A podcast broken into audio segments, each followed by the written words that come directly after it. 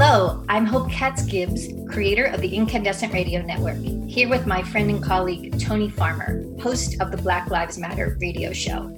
We are thrilled you are here with us today, so let's get started. Hello, welcome to tonight's episode of the Black Lives Matter radio show. It is Valentine's Day, and this is actually the first of two podcasts that we'll be doing this evening. Black Lives Radio will be followed by Women Who Make Us Wine. But first, Tony Farmer, our fantastic host who is in Washington, D.C., and he is the host of the show. We'll be interviewing Dr. Billy Vaughn. He is the Senior Managing Director of Diversity Training University International and a slew of other remarkable things, a real leader in the diversity and inclusion market world. And we're so thrilled to have you here during Black History Month. So, Tony, I'm going to throw it over to you, and I look forward to hearing your conversation. Thank you very much, Hope. And Dr. Billy, uh, it's been too long since you and I have been able to shake each other's hand and, and talk about all things belonging and inclusion and diversity. You are one of the people that I respect most in this area. As a matter of fact, it could be said by those of us who have followed your work that you are in a, a large part the godfather of diversity, inclusion, equity, and belonging space. And so, particularly in the educational space. So here at the Black Lives Matter uh, radio show uh, in our family, we have tried our very best to make sure that we talk about all things inclusion and belonging to let our listeners know what people are doing and the impact that it's having on our society and keep the conversation going. We had such a tumultuous 2020, and there are so many important conversations that came out of 2020. Hope and I's job and our effort and our energy and our passion is to keep these conversations going for the purpose of having a positive impact moving forward. So, Dr. Billy, if memory serves, your background is really in psychology. Tell me how you moved. You migrated from the psychology space and took that, that educational and academic background and landed in the diversity, inclusion, equity, and belonging space. First of all, thank you for inviting me today. I really appreciate it. I, I always like to give um, my whatever I can uh, for Black History Month to to various uh, organizations. So I really appreciate your um, asking me to do this. I will say that very quickly, um, when I was uh, very young, uh, and uh, just just getting into uh, college, uh, I would have these conversations. I, I, grew up in San Diego, where it was primarily, um, you know, the, the, the, black population was very small. My high school, there was only ten African Americans there. So if I didn't have white friends, I wouldn't have had any. If I didn't have Republican friends, I wouldn't have it. But both of those things afforded me an opportunity as a kid who actually grew up until uh, his early teens in, in, in, Houston, Texas, which was very uh, segregated, afforded me the opportunity to bridge, you know, my early learning about, you know, race and race relations with um, um, this this uh, reality that if I didn't have these other friends, how was I going to get who was who was I going to have as friends? And the nice thing about it is that um, San Diego, um, and it's a whole nother story, is is a is a is it the best ideal place for me to have made that bridge. Um, and one reason is because of military presence there and all the race relations training they did early on and stuff like that. But it really uh, uh, uh afforded me an opportunity as an African American kid who amongst very few uh, uh, African American to um, learn about who I am and what um, people of other races are about by being in their everyday lives, uh, both their home lives and otherwise. In fact, one, one white uh, Catholic family took me in for a year. They had nine kids. So I was like, no. wow, wow. uh, and and uh, so I, I got to know these folks and I got to, and they would tell me things. We would have some incredible conversations and one of the things that struck me is they would say, you really know people. And I didn't really understand what they meant. I was just having a conversation. But over time, that shaped me into becoming a psychologist because uh, I was interested in people and differences. I couldn't, I, I still to this day even though I understand it, it intellectually, I don't understand it emotionally, how um, uh, race relations worked in the South under segregation because human beings are naturally heart to heart connected to each other. And so, fortunately, San Diego got me, gave me, uh, afforded me an opportunity to to uh, develop that heart to heart connection, and that has been with me for a long time. I ended up going in psychology because that was a natural place for people who are curious about people and and um, and human relations to be. Uh, but I thought I was going to become a clinical psychologist, and I ended up at UC San Diego. They had no clinical psychology, and I got really interested in culture psychology. And at that time, they had a um, just make it simple. They had a combination of cultural psychology, uh, of, of uh, cognitive psychology, cognitive anthropology, cognitive sociology, and computer science that I decided to um, to learn from and develop my um, dissertation through. And so th- that naturally uh, gave me more of an academic identity than anything. But what was really nice is that my training involved having to be very practical. So I was out. Um, I, I developed five pieces of software to, to teach um, young Black and Latinx kids who were low uh, reading comprehension to speed up their comprehension. And but that required me to be with them in their schools in the world. And we started afternoon camps and stuff like that. So I was always interested in applying this. And uh, afterwards, I started training psychologists at California School of Professional Psychology. And and um, but we had to be applied ourselves. Most of them were clinicians, and so I would, you know, I just called myself an organizational psychologist, so I would do that. But my primary reason that they hired me and uh, one of the courses I, I, I, was in charge of had to do with developing their cultural competence uh, to do uh, work as applied psychologist. And then people started asking me to um, to do consulting and do training. And then uh, at some point, me and that uh, institution, we had two different consciousnesses about the world. So we both went our own way, right? Right, right. I, I was at the end of my contract. And uh, uh so they were just happy that I left because I was happy to, to be going. Um, and prior to that, I, I, had I had developed a program in um, a, a, um, exchange program with a uh, prestigious university in uh, southern Sweden called Lund. And I would I was literally there most of the time for 10 years. And, and wow. uh, California School of Professional Psychology paid for everything.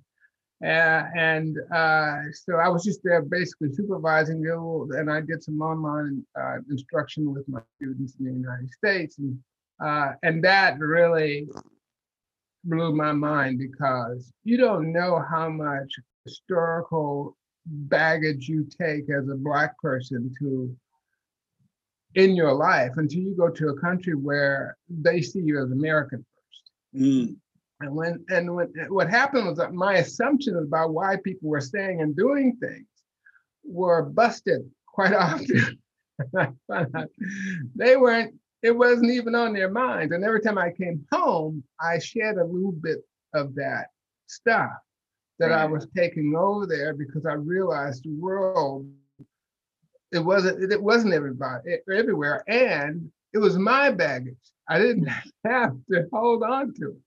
Wow. So that helped me quite a bit. And uh, uh, so when I got that, just before I left, I, I ended that program I um, developed uh, Diversity Training University International. I, I, one of the programs that I had developed at CSPP was a doctoral program in cultural psychology, and I, it was very applied. So I thought of myself as creating people who would be out in the world doing things. And I started training people to be uh, diversity professionals back in 1998. We had people from all over the world, Kuala Lumpur, all I used to send these three ring binders in the mail to people, and I, it was it was different day, right? So that's sort of my history of how I got here. And I'm going to tell you the reason I'm here today is because those graduates are phenomenal people. They are people who are doing some incredible stuff out there. They're teaching me now. We, that conference last uh, um, summer was a good example of that. Uh, of the student taking the, the, the reins in that, and you know, both as advisor, advisors on board as well as presenters. And this is why I'm still doing this work. Uh, still doing a lot of consulting and racial equity recently. Uh, I'm very well known in the cultural competence work. We have our own organizational inclusion and, and equity um, uh, toolkit that we use that's very popular. So, um, uh, and, and uh, got a book coming, another book coming out really soon uh, on um, on how we train people to transform organizations, um, uh, essentially. So, uh, I'm excited to be here. Excited to talk about the work. Dr. Billy, I, I, will say to you that most of the people that we have on our show, as much power and impact as they possess, we've been fortunate, Hoping I've been fortunate that those people have an equally equal amount of humility. And you are no different. Uh, I know the impact that you've had on this work in this space. I know all of the people that that you have have impacted and, and trained and taught how to do how to do this. I, I really want to dig into that a little bit. I want you to talk about the international presence that you created with your programs. And then I want you to tell us how you developed DELA from that from that initial DTUI offering.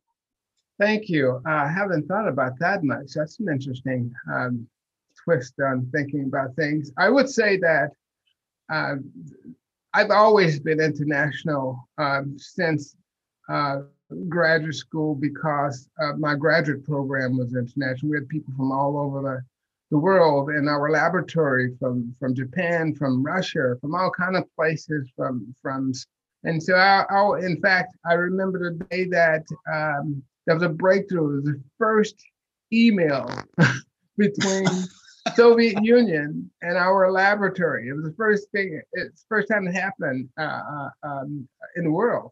So we were really blown away that we were able to to make that that happen, and it, it shows how much technology was intertwined in my training uh, early on, and how it was also infused with with uh, relationships with people, uh, and uh, so I brought that into my work, um, and and did not want to um, have it so focused on what what it's like to be an American uh, and what uh, race relations and cultural diversity means in America, so that I can infuse that into the into the training for the American as well. And what's come out of that are, are some interesting things. One is the relationship that the partnership we have with uh, an outfit in um, in India who had gone through our training said we want to offer it in India. So is there a market there? Well, turns out this, we're in our approaching our fifth year of offering that program over there. And I'm going to tell you, they taught me a lot about how to do international partnerships because I thought I was an open guy and I was tolerant. Those cultural differences challenged the heck out of me. And negotiating um, the partnership and negotiating what business is like and monies and all those type of things and now I I I, I understand it uh, much better. But I had to lean into my stuff to make me get out of my own way to make the partnership work. But it, my background allowed me to ask the question: What is cultural about the stuff that's going on between right. me and right. my partner? And in doing that, I, I've transformed in the relationship. Hopefully, they have too, but I certainly have transformed and understand Indian culture a whole lot better. And uh, we have others like uh, Norway. We're starting something up in Norway right now. That's an easier one for me, of course. Um, and uh, looking uh, like Australia as, as, well. So our my work has always been influenced by my desire to uh, make certain that our graduates, no matter where they are, have a much broader understanding of how what the work is about and how to apply it in uh, an international context. Think that you could say to people who are dealing with racial the racial inequities that still exist in the United States. How do you take international experience and weave it into the message that, message that you deliver to the people who are the African Americans and the people who do DEI work in the states? How, how do you how do you embed that message, that international process of hey, what's my baggage? What are the things that I actually have to navigate culturally? And how do I weave a message through that? What what when you're teaching those of us who are states born and and, and states uh, experience, how do you weave that message in when you're trying to teach this in this space? That's a really good question. Uh, you're asking some great questions, Tony. I appreciate it. Um, Coming from you, Dr. Billy, that makes me feel really good. great. Well, two things come to mind. One is is I use my own experience. I just use my own experience in the classroom. You know, our instructors cannot be instructors if they're not practicing this. You know, some some some programs they have folks who are basically technicians who are training folks. Our our people have to be out there doing the work and uh, so so we need to bring that practical experience in it and i try to hold myself as a model for that and by and, and by that what i mean what i mean by that is what i try to do is use my experience in other cultures and how i've been challenged by them to help people understand uh, two things one is that you got to always ask the question what's cultural about this when you're dealing with somebody who's different, who presumably of a different culture than you are. Second all, don't don't be in a rush. you're not gonna figure it all out at one time. Uh, and if it takes longer to, uh, for example, get that contract done, it might take longer. Sometimes you might lose that, con- that, that contract, but you would have learned something. Right. That's better than getting yourself into a contract and then there's a lot of conflict that you, you know, later on. So for me, it's a bottom up kind of process. I learned, about, you know, I, I, learned a lot about the Indian culture um, by going over there, um, uh, by uh, being in partnership with folks, uh, meeting other other Indian people from India, and I began to notice that there are some patterns that were, um, I wouldn't say clearly cultural, but they certainly uh, um, helped me navigate those differences better uh, um, without my having some some actual data to say that these are cultural variables, right? Right. So uh, a lot of it's bottom up, and and but we have to the same way when we go into a new organizational culture, right? Right. We can't just assume that this culture is just like the one that we left, even if they happen to be in the same stage of inclusion. We have to. We, I'm always asking myself, okay, what is the hidden culture in this organization? And if you can start by um, finding ways to embed yourself in a culture in which you know very little about, and you don't have a whole bunch of crutches to help you get through it, and navigate yourself through that with a lot of humility, um, you you you'll get there, and that's going to have a, a considerable impact on the way you do the work as well. So let's talk a little bit more about DALA. So DALA is the Diversity Executive Leadership Academy. Did I get that right? And again, you are being extremely modest and, and uh, exhibiting a, a, a, huge amount of humility. I'm gonna I'm gonna bust that paradigm here for a moment uh, because of how proud I am of, of everything that you've accomplished.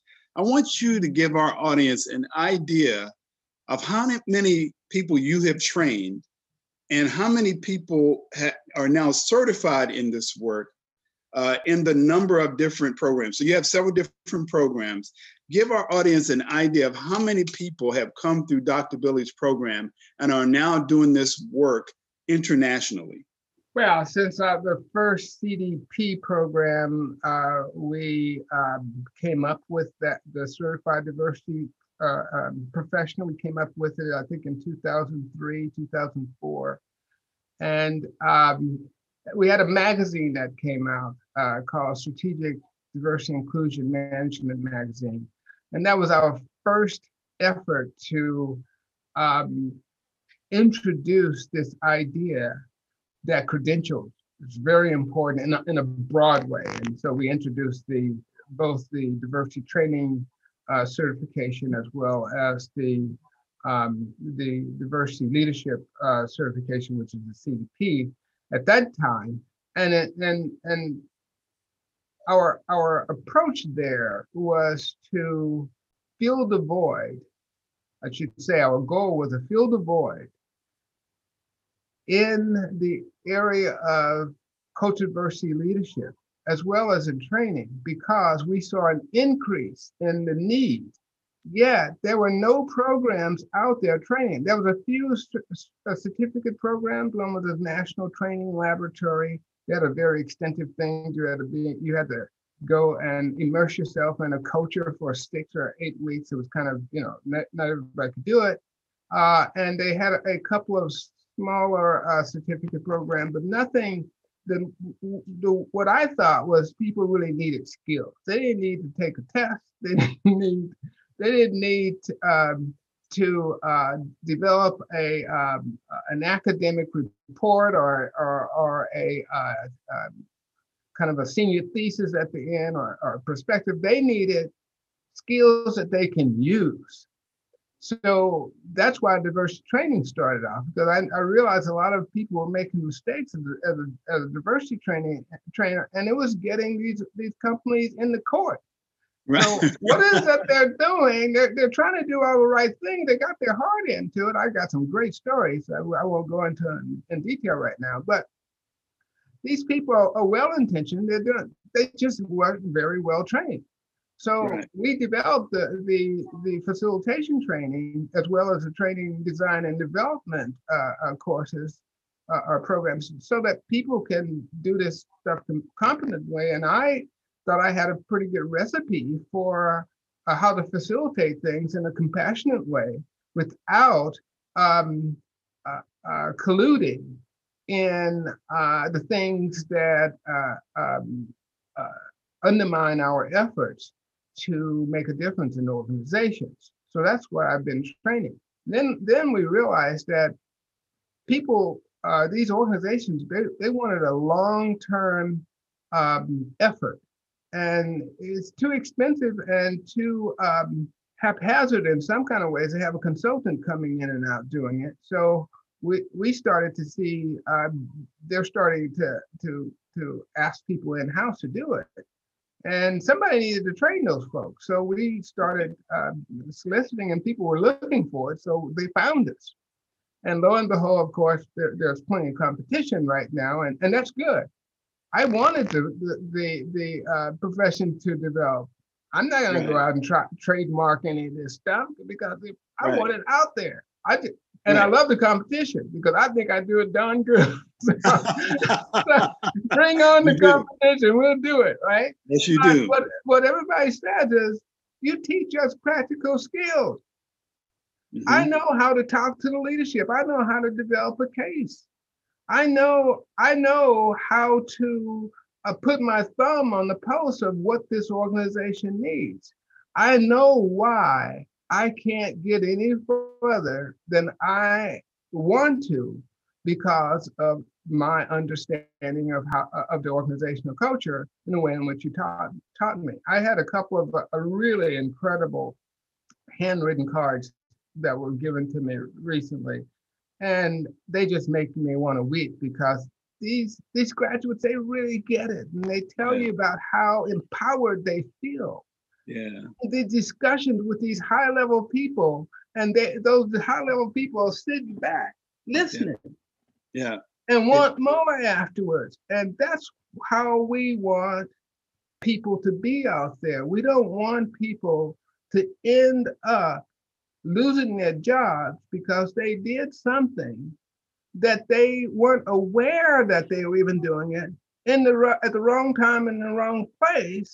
Right. Um, and I try, I tell them about my own mistakes so that so I can help them avoid them and others' mistakes as well. So I think th- those are some of the keys.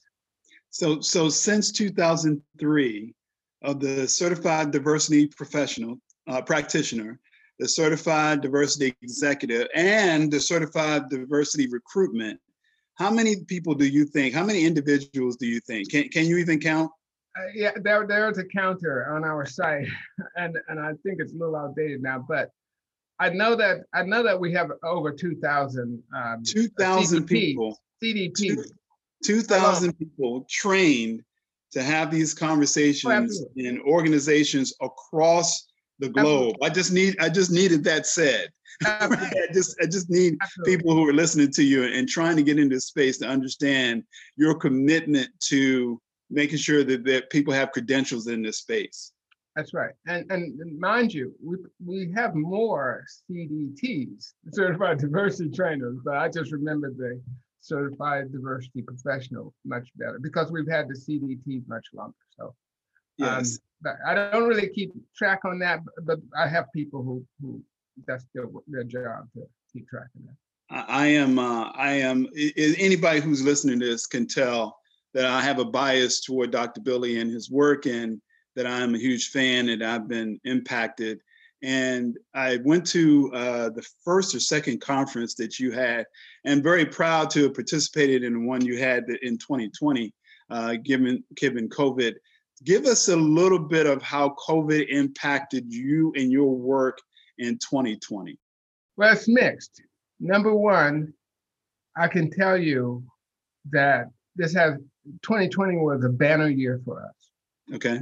we made, I mean, from June to July, all the way up to October, we had more people looking to be certified than we could. I have to tell you that we thought, so we, we almost didn't keep up with them. I mean, we had a couple of people just left, right? Right. Because th- we, we didn't have any way to predict the number of people who want to get certified.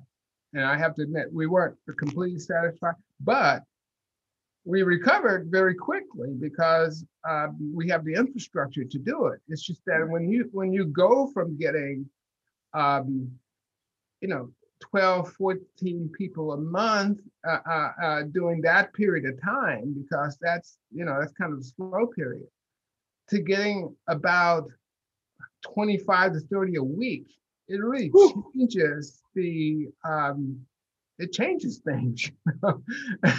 and and I just keep, I keep my my registrar. She keep, she keeps saying she keeps telling me what we have to keep up with. I said it's going to slow down. Don't worry. it wasn't slowing down. so so that's one thing uh, is that uh, it wasn't COVID. It was the combination, uh, and this is just my analysis of it.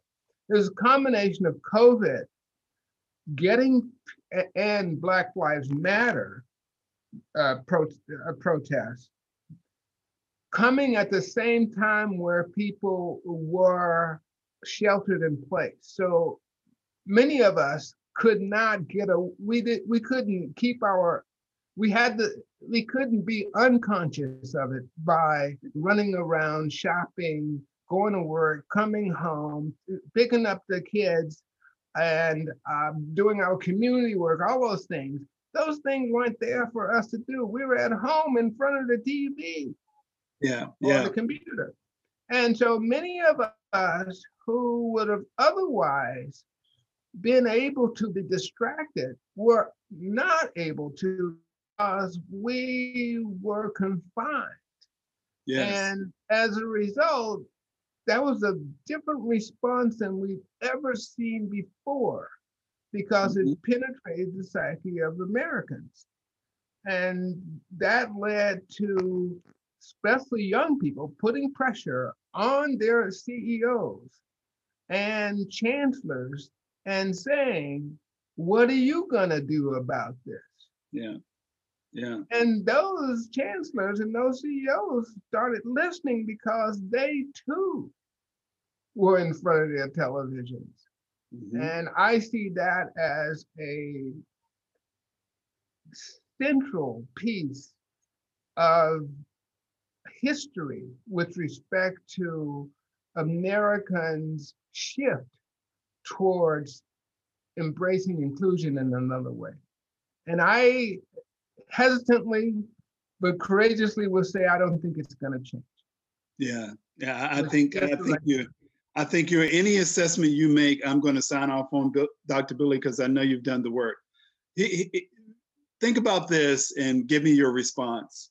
Uh, the need is moved. We don't have a substantive way to calculate how much is moved or whether it's moved enough or whether the movement is adequate. There's still so much work to do. But since last year, Dr. Billy, uh, we have a new, a first in the White House, the first African American or woman of color in the vice president's office.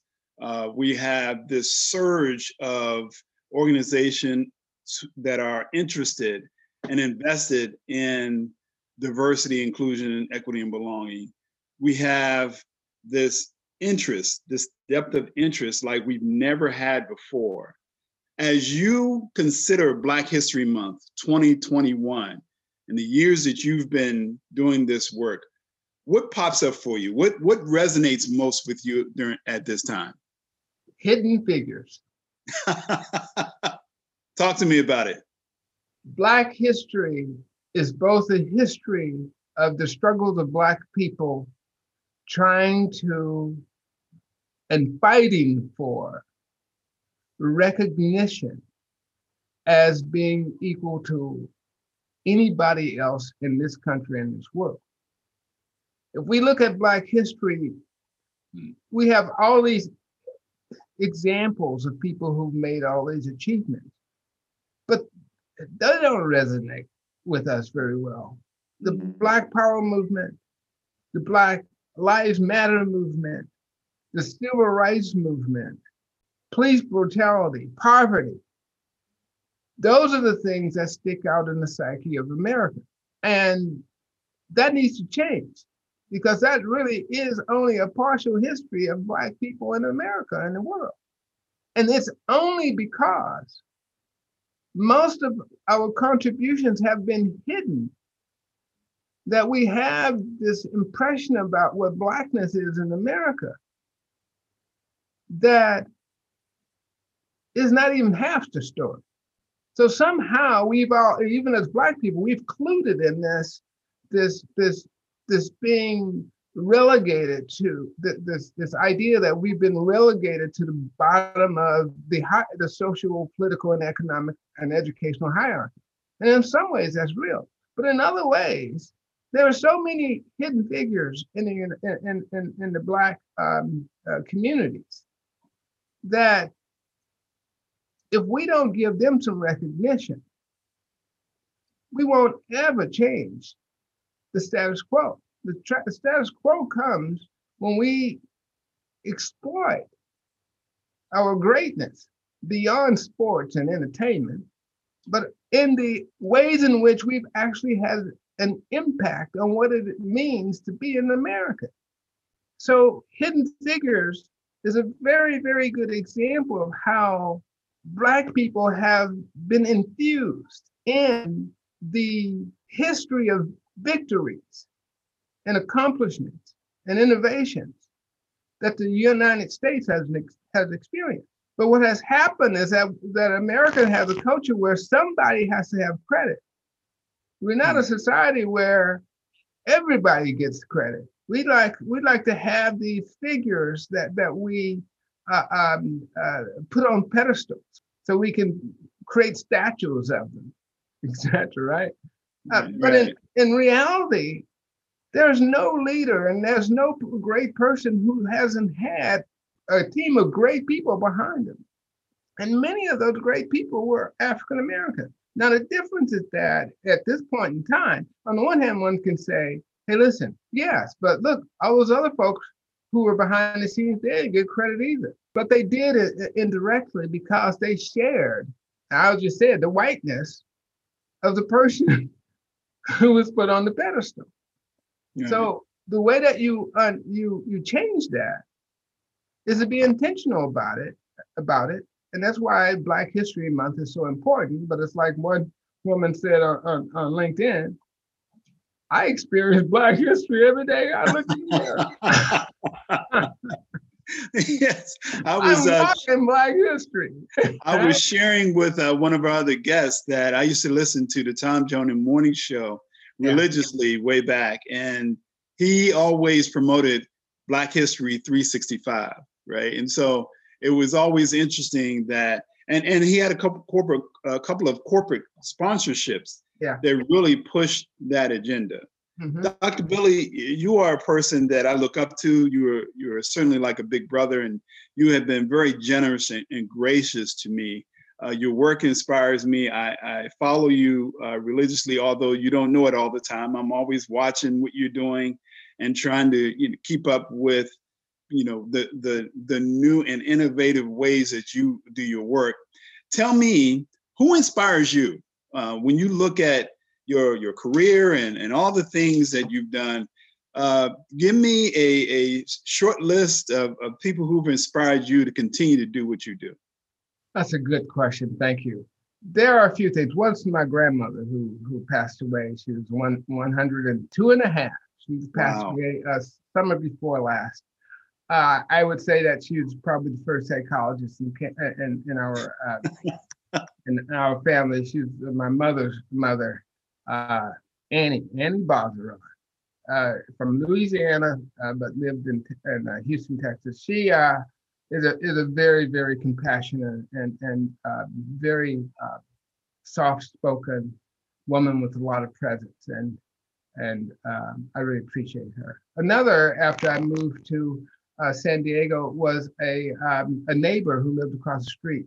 We called her Ann Barber. She was we were just you know close family uh, friends, and we used to play with her sons. and And she was an educator, originally from the East Coast, one of the black first black Republican I've ever met. uh, uh, but she was in Jack and Jill Club, Boy Scout mm. there. I mean, she was very, very active. Um, and she, I, I couldn't read very well when I came from Houston because I was undereducated. And she told me, she goes, you're smart. You're one of the smartest people I've met. Wow. And I was blown away because I, I didn't see myself as smart, right? Uh, but she she was able to see something that I couldn't see, and that was very helpful to me. So I I I uh, dedicated my dissertation to her. One of the one of the best books that I've ever read, and I still um, read it, every now then, is by Taylor Cox on, on multicultural organizations, written back, I think, in 1991 or something like that. And, and Taylor Cox was one of the first ones who says you have to think about doing this cultural diversity work from an organizational change perspective. Now, basically, how he influenced the um, the emergence and development of, of um, cultural diversity profession is that he in his work, he talked about it was like in a circle of circles, right? Mm-hmm. He talked about these elements that you need to transform organizations. And they have today become our best practices, like things like, you know, you got to get the leadership on board. Mm-hmm. You got to do an assessment. You got to have uh, uh, practices like uh, diversity training, uh, etc but he didn't have that was his framework but i didn't see i couldn't see in it where his organizational change framework was. So in my trying to find out understand how this would help give us insights into organizational change from a culture perspective i um, developed uh, what i refer to as our stage model of um, inclusion and belonging, which shows the stages through which you become more inclusive and what needs to happen at each one of those stages. First, how you accept you assess what stage you're in, but then what have to, have, needs to happen at each one of those stages in order for the organization to uh, raise its bar to get to the next higher level, right? So he was very instrumental in that. And then my one of my early mentors she just retired, is Judith Katz, who's with the um, Kaleel Jamison Consulting Group for 25 years, something like that. She was a partner there. And Judith, I would call her up on occasion just to figure out how to do a lot of this consulting stuff. She always gave me her time. And one of the things she told me was I actually got that stage model from one of her earlier works. Mine's a little different, but it was certainly uh, impacted by it. But one thing she said, Billy, try not to do this work by yourself. She says, you know, mm. you know, you learn, yeah. you, are going to get a, a, lot farther um, when you partner with people because right. you know you can only do so much by yourself. So um, right. she was very helpful in that. I wish I I had always uh, uh, taken her advice to the to the maximum, but I did what I could. And she actually right. edited some of my earlier works and stuff like that. But so I can tell you that those are uh, some of the mentors I. Dr. Billy, my grandmother used to say to me that it is best to give people their flowers while they can smell them and they can enjoy them. And I want you to know the impact that you've had on me, uh, just understanding all of the things that I can help people in terms of uh, uh, raising their awareness and and give them tools to work with. Uh, I got a call from a good friend of mine who's just been promoted, uh, just got a position as a uh, the head of her diversity and inclusion uh, department last week, and she said, "Tony, what do I do? Right? What what you know?"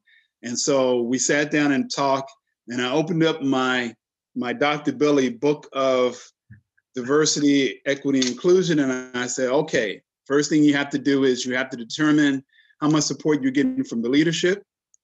I say you have to do an assessment. You have to do look at your employee climate surveys, and you have to understand what the demographic of the organization is. You may have to look at promotion numbers and you know see if there's any uh, anything in there that you can you know pull out, and and, and then you have to train your staff. And so I, I am so pleased and honored to be able to say that all of those suggestions came from uh, my Dr. Billy book of diversity, equity, and inclusion. And as you said, there's a there's so much of this work that is very ad, most advantageous if you're teaming and partnering with people. I will also tell you that I have been in touch with many of your graduates, the graduates of your program. We stay in regular uh, contact. Uh, some of those uh, relationships I developed at the first conference I attended, uh, and even the uh, one that that I participated in. So uh, your your your impact you know your legacy is secure. You know people who have worked with you uh, that you have mentored and trained are still you know holding up the the banner strong. That's great. Dr billy we have a tradition here on the black lives matter radio show. You know i kind of do the the exciting uh, conversations and you know, I kind of dig into the background, throw a couple of curveballs when I can, just to kind of, again, provide education and awareness. But the last question is left to my my co-host, uh, my friend, my mentor, my peer, my business partner, Miss Hope Katz Gibbs. So she will ask you the last question or questions, and then uh, we will wrap up from there. Hope, over to you. Thank you both. Yeah, this is really fascinating one of the things that jumped out at me was this toolbox. And one of the things that we're really trying to do with the Black Lives Matter radio show is provide education for our viewers and our listeners. So, what is one thing from your toolbox that you'd like us to take away this evening? I think that the most important thing from a Black history perspective is that we're doing, Black people are doing life changing things almost every day. And notwithstanding uh, the people who are in healthcare and teachers and things like that, people are doing stuff that are really making an impact.